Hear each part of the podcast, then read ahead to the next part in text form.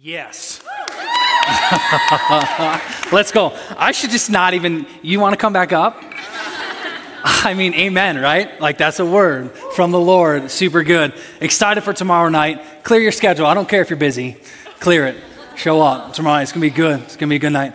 Um, we're continuing in our Bridge to Becoming series, looking at the vices and virtues, what have been known throughout the history of the church as the seven vices and seven virtues, and what it looks like to not just pursue the godly things that, that Jesus desires for us, but to recognize that to pursue things like what we've talked about in purity, what we talked about in kindness, tonight, what we're going to talk about in pursuing self control, to pursue those things, it's not in our own power or strength or will that we can actually do that. It's through the power of the Holy Spirit. Amen? Let's go. So tonight, I get the sexiest vice of all. Yep, said it like that. Gluttony. Let's go. Let's go. Have any of you guys ever seen the like Nathan's hot dog eating contest? Let's go. Yeah, some back there's like, yep, signed up for it. Didn't go well. Like I always like assumed that I would be great at that stuff. But I don't think I can eat that much food. In 2016, there was a a, a, a man, a, a, young man, a little man, and I'm going to mispronounce his name so bad it's going to be it's going to actually make me frustrated. But I think it's Takeru Kobayashi, maybe. He came and he ate and crushed the previous record. He ate 69 hot dogs. 69 69 hot dogs. Crushed the record by like 30.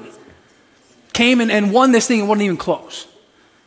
And then a couple years later, an American, because this is what Americans do,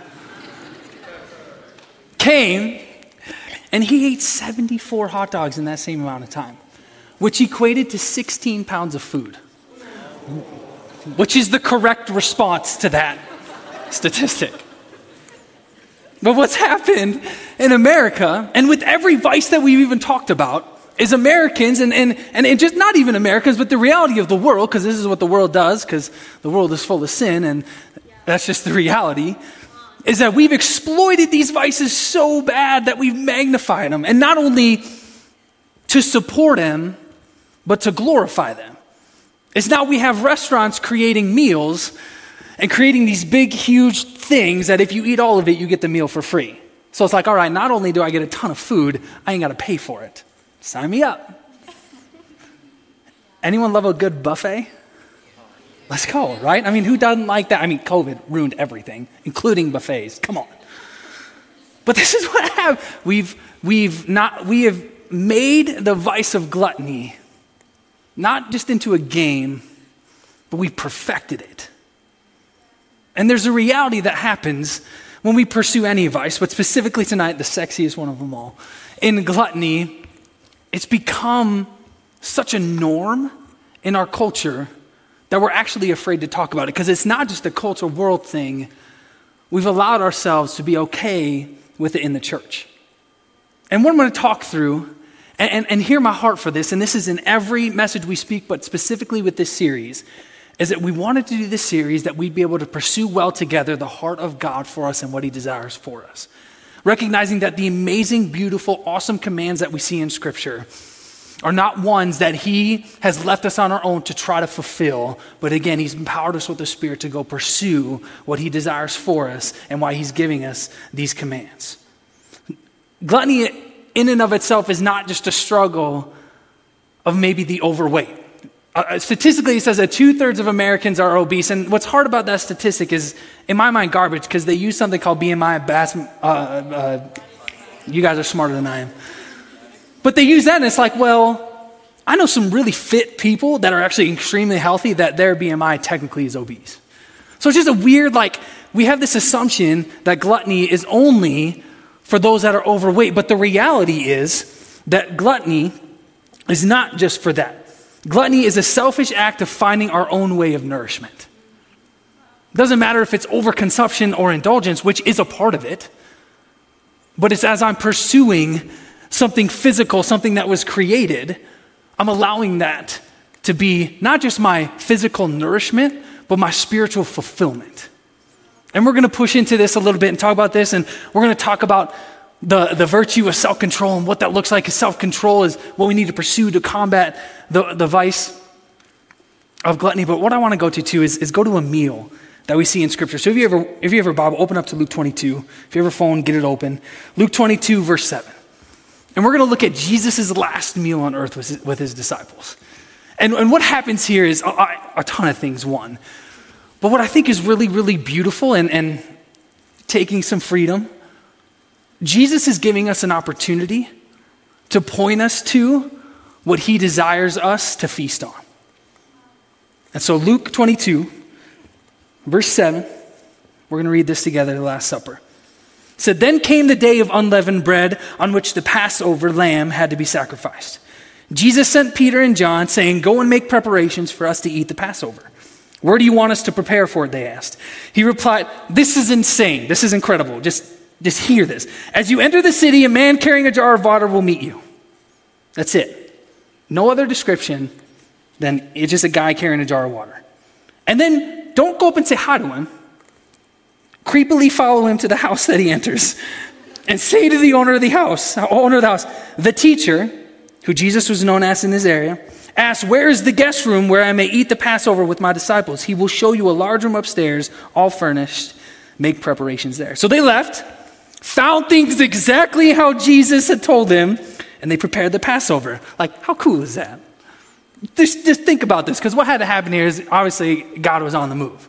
Right? They needed a place. They didn't have a place. They're in Jerusalem. It's not their hometown. They're hated by a lot of people, but also embraced and loved by a lot of people. And so what happened is God was talking to a man who apparently at one time or another was going to be just carrying a random jar of water. And God said, most likely to him, hey, some guys are going to follow you home. It's okay. And it happened. This, I just, I, I think that's all I'm going to say about that. But how cool is that? Just, just our God moves in awesome ways. I love it. And when the hour came, Jesus and his apostles reclined at the table. And he said to them, I've eagerly desired to eat this Passover with you before I suffer, for I tell you, I will not eat it again until it finds fulfillment in the kingdom of God. After taking the cup, he gave thanks and said, Take this and divide it among you. For I tell you, I will not drink again from the fruit of the vine until the kingdom of God comes. And he took bread. He gave thanks and broke it and gave it to them, saying, This is my body given for you. Do this in remembrance of me. And in the same way, after the supper, he took the cup, saying, This cup is a new covenant in my blood, which is poured out for you. Can I get an amen? amen? So we see the Last Supper of Jesus. They're celebrating the Passover. And I'm going to get to that a little bit and what that means. But what they're doing is they're having a feast. But it's not just an ordinary feast. Jesus does something different with this feast than what the disciples, the apostles who were sitting there with him, were expecting. Jesus is using this feast to help point towards what he truly wants us to feast on. It's one where God wants to reach us, to fill us, and have us receive him. And so in this moment, Jesus takes a meal, which we normally just look at as something strictly physical, and he makes it like only Jesus can into a spiritual, awesome reality. Because the real issue with gluttony is that it's not just physical, it's a spiritual issue. It's more than just what I'm consuming. It's about a desire that I have to want my fulfillment to come from a created thing. Gluttony starts with a desire to have what I want right now, my way. Yes, it is the greedy eater, the gulp down swallow, which we've all been there, but it's also eating small portions in my way, the way that I desire, the way that I want. A, a theologian named John Cassian says, Eating, gluttony is eating what we know will kill us, gorging oneself all at once or bit by bit. And I know there's a reality when it comes to gluttony is we can be gluttonous and other things than food. And a lot of the context in scripture when it talks about gluttony is specifically food, like there's a reality that we can overconsume and overindulge in a lot of things in life, right? But specifically, and, tonight, a lot of stuff I'm going to talk about and examples I'm going to give are food stuff, but this is, it happens just so much bigger than just food. Like there's a great message that the porch gave on, on and they didn't use the vice gluttony, they used the vice drunkenness because it is a vice. So if you have time, look up the porch, do a vice message call. We can't get into all of it because I only have 17 minutes left. But we're going to look at real quick five practices of gluttony. And, and it was amazing just to have you guys here from all over the country, circuit riders here. And, and, and I love walking around the sanctuary during worship and when they're practicing. And, and every Sunday I do this, I just, I enjoy it. I, I pray over the season. It's just something for me, just to even like, hey, Holy Spirit, I know you have something for me too, right? And so they're, they're getting started, and Aaron starts singing this first song, and it's, it's set a fire, right? And he's going in. And it's awesome. And I'm like, oh, is so good. It's so good. And then he goes into the part, he's like, I want more, I want more. I was like, yes, I want more. And then I started remembering, hey, I'm talking about something tonight. And I'm going to go into five specific characteristics of gluttony. And the first one is supersize me. So instead of in this song where we just say, I want more Jesus, right? I want more, I want more. We go, I want more McDonald's fries, right? Supersize me. Have you seen the movie? This is what it does. It's, I want more, not Jesus. It's a simple act of eating, pursuing, desiring more than we need. Man, I, am I struggle with this. I'm gonna I'm gonna share. Oh man, Jana, I'm gonna man. I'm gonna go over. I apologize. She does so well at giving me enough time, and I never make it. Like pray for her. Um, but I would do this thing. I think I've told, I don't remember if I told this story here or not. I would do this thing when I was in college, and I would go to, and not in college. I said I did this like three years ago when I was 30. But I would do this thing where I'd go to like McDonald's, and I would order two meals and get two drinks, so the people thought I was ordering for two people, but it was all just for me. like I was so insecure. That's how I supersized. I don't know how you guys supersize. But for some reason, mentally, it just made me feel not great, not, not, not good look. Wasn't, I've repented. I don't do that anymore. I haven't done it in a while. but supersizing, simple act of eating more than we need. I think some of you are laughing like, yeah, I've been there. like, let's connect after. Um, the second characteristic of gluttony is grazing, right? Snacking, which increases our frequency of eating, causing us to consume more than we need by the end of the day, right? Like, like professional grazer here.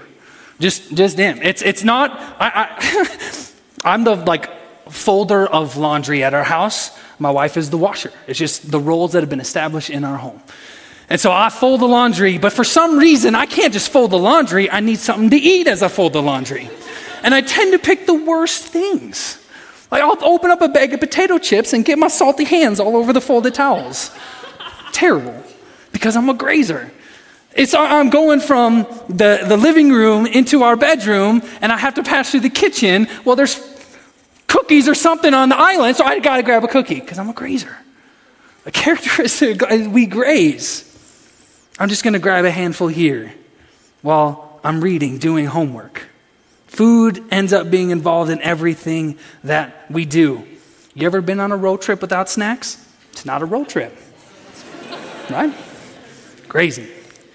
Number three, branding. We're seeking more lavish foods, developing a taste for certain brands. And not just certain brands, but we create activities and, we, and branding comes into play here. So, like, anyone been to a state fair, county fair, any fair? Yes. Right? Okay, amen. Good.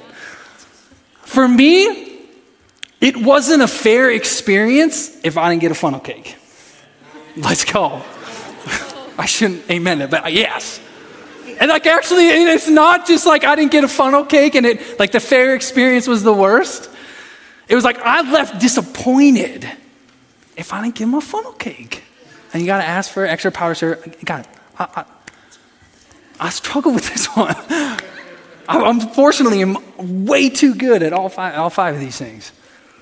But branding, we, we seek things because again, it's not just a physical issue. There's a reality where it's a spi- uh, spiritual issue that it's I'm craving things, indulging things the way I want, how I want them.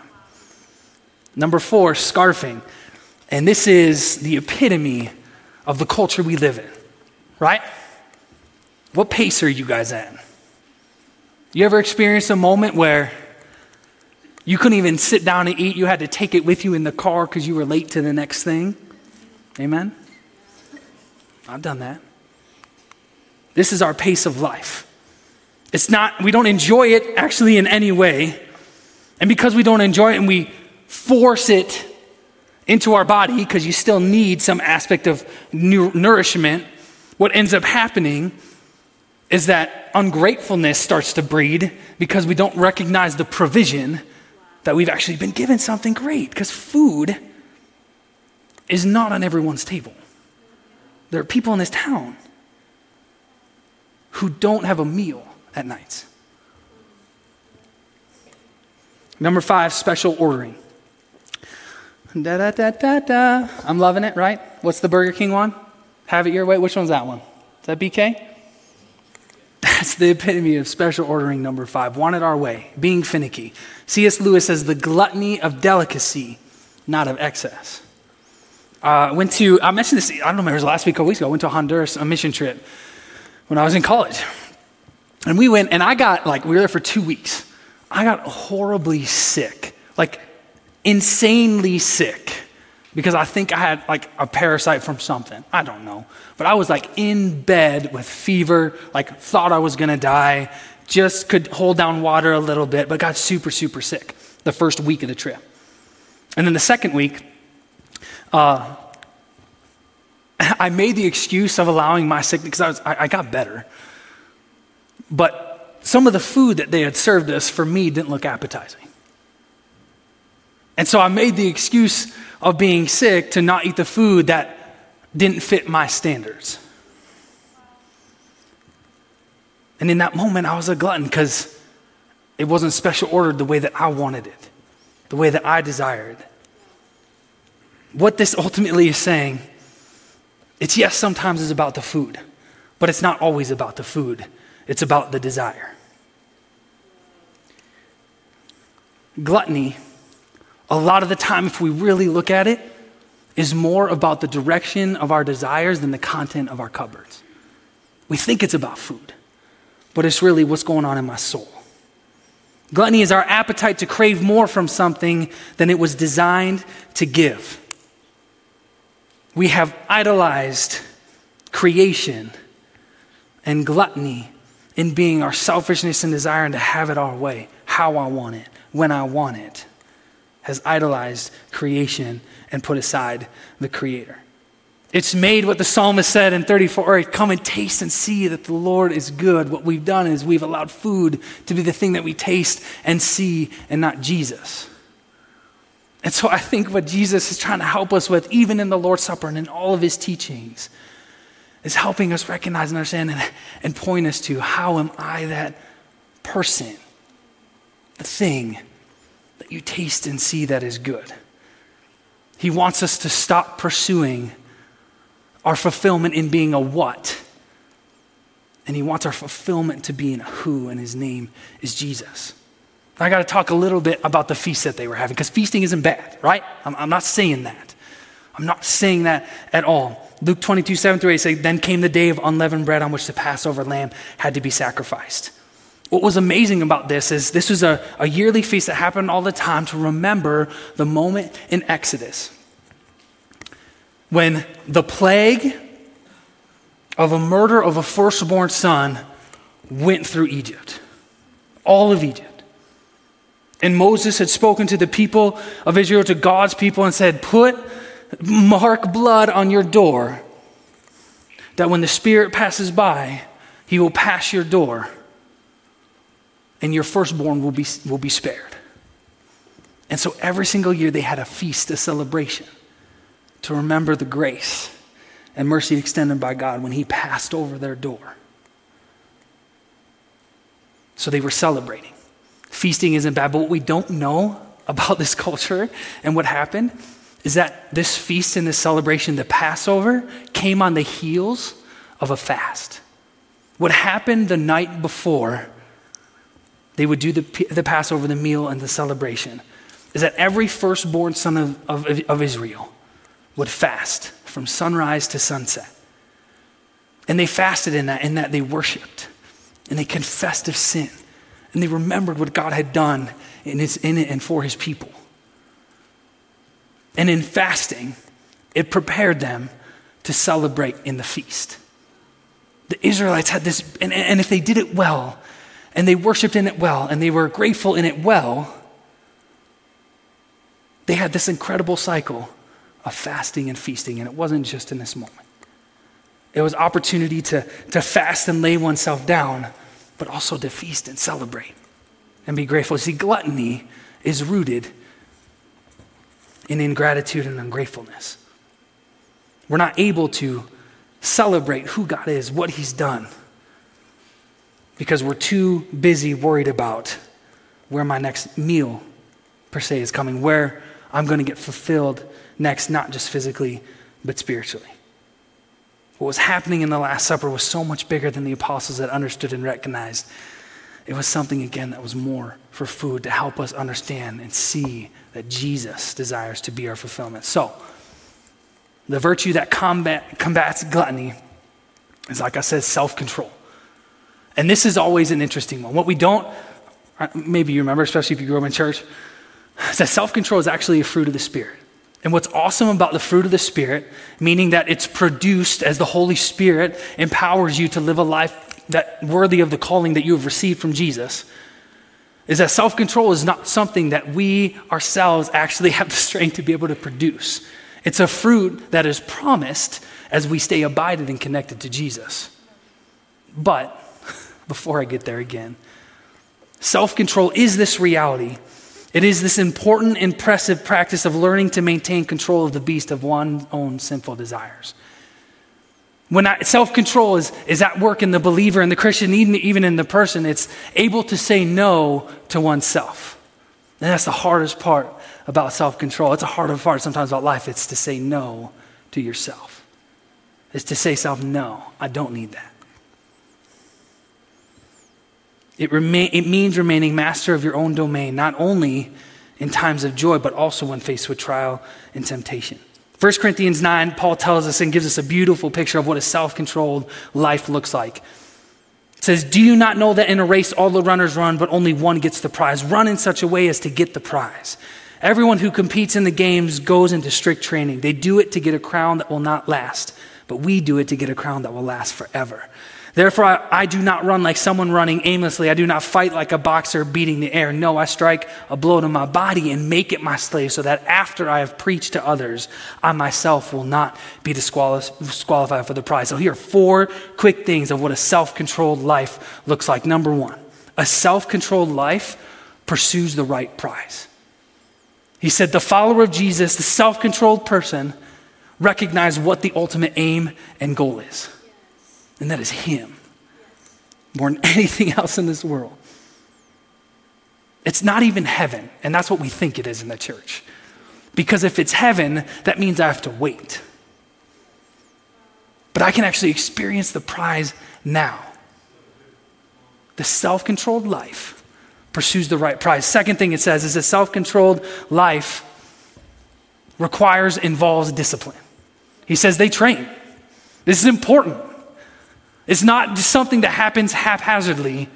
There's a reality of discipline and training that needs to be a part of our life as followers of Jesus. He said the self controlled life involves discipline. Third thing, a self controlled life demands focus. And when you have your ultimate aim and prize is Jesus, he then immediately becomes the focus. And not just Him as person, Lord, Savior, and King, but also, yes, the commands that He's laid out, but the experiences that we get to have day in and day out with Him now. And so when Jesus is my prize, He automatically becomes my focus. We are not boxers, right? Just, I don't know how to box. Just like, like aim at random. It's focus. When Jesus is our prize, he becomes automatically our focus. And then just the reality, this a self-controlled life invo- involves the entire individual in person. It's holistic. Again, it's not just physical. Because nothing about following Jesus is just physical. What, what we want to do, even with gluttony, we want to say, no, it's just physical. No, a self controlled life has self control over every aspect of the person. by a guy by the name of Philip Towner says it this way Christian self control is multifaceted. It involves both control over one's behavior, but more importantly, the impulses and emotions beneath it. And that's where Jesus comes into play. Again, every series we've done this, every talk we've done this in this series, I should say. It's not just, all right, here's the vice, here's the virtue, good luck. It's called Bridge to Becoming because God does a work and a means of grace in our life to help us pursue self control and ultimately live out and embody it. And the means of grace for tonight is holiness. There's something bigger and greater that the Holy Spirit desires to do in us. It's not just be self controlled, good luck, here's entered the world. Have fun. Is God is doing a work within you. And that work is a lot of things, like you said, right? First week was love. We talked about these different things. Tonight, the means of grace God desires for you to experience, because that's rea- a real reality of what holiness is, but also to pursue. The means of grace is holiness. And Titus 2:11 says this, "For the grace of God, and there's a lot of graces of God that we experience, has appeared that offers salvation to all people." And that grace in verse 12 says it teaches us to say no to ungodliness and worldly passions and to live self controlled, upright, and godly lives in this present age. That means of grace is holiness. So, four things on how God works holiness within our life. And holiness, I'm just going to define right now as set apart. Holiness is set apart from the world, becoming more like Jesus. Set apart from the world pursuing the things of God, set apart from the world for the advancement of God's kingdom. And it's a work that the Holy Spirit does within us, not something that we even have the strength to even come close to. And the very first thing, ways that will help us to reframe this idea of holiness leading to self control. Number one is that you have been made holy, you've been set apart because of Jesus' death and resurrection. Period. First Peter. Peter if you, man, you've heard us talk identity a ton, and we're never going to get sick of talking about identity because you need to know who God says you are. But Peter, as an aspect of calling us who we are, he says, You are a holy people. He says, You are a royal priesthood. An aspect of your identity as a son and daughter in Jesus is that you are holy, and you're holy because of Jesus' life, death, and resurrection. Not anything that you have done, not anything that you can do, but the crucifixion of Jesus that paid for your sin, past, present, and future, and faith and trusting that that payment was more than enough to pay for that sin, to get rid of it completely, trust in Jesus, has made you holy and pure. So you are holy, set apart, first and foremost, by the life, death, resurrection of Jesus. And this is what Jesus is getting at in the Last Supper, where he, where he turns it from just a physical meal, a feast, to a spiritual reality that he wants us to pursue for the apostles at that time after he left, but for the history of the early, or for the, for the church continued. He says in 1920, and he took bread, gave thanks, and broke it, and gave it to them, saying, This is my body given for you. Do this in remembrance of me. And in the same way, after the supper, he took the cup, saying, This cup is the new covenant in my blood, which is poured out for you. Now, think about this. The disciples missed that Jesus was going to die. So, in the middle of a yearly feast that they had done for their entire life, recognizing and celebrating the Passover, Jesus said, Hey, let's take the bread, which is, symbolizes my body, which is broken for you. And after the meal, hey, let's take the cup together, which symbolizes and represents the blood that is shed for you. Jesus hadn't died yet. I can't imagine what they're thinking as he's talking about this. I can't imagine what's going through their head, but I can imagine the first time that they took communion together after Jesus had ascended and how beautiful that moment was because they recognized that they've been set apart by the life, death, and resurrection of Jesus. Number two, second thing, is you are being set apart, made holy by the power of the Holy Spirit. Remember, this is not something that we do on our own, ever, because we can't. Amen, because I would fail, right? We are being set apart, made holy by the power of the Spirit. We cannot heal, grow, fix, or mature ourselves in our own strength. Yet we need our body, soul, and spirit to be completely surrendered to God, the Holy Spirit.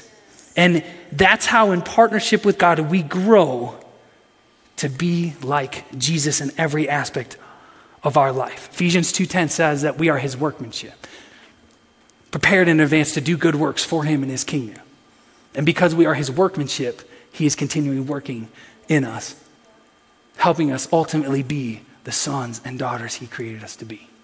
And that happens through the power of the Holy Spirit. Third thing, you are to. So you've been set apart, you are being set apart, and now you have some responsibility here, are to set yourself apart, pursuing holiness. And we do this by co opting fasting with feasting.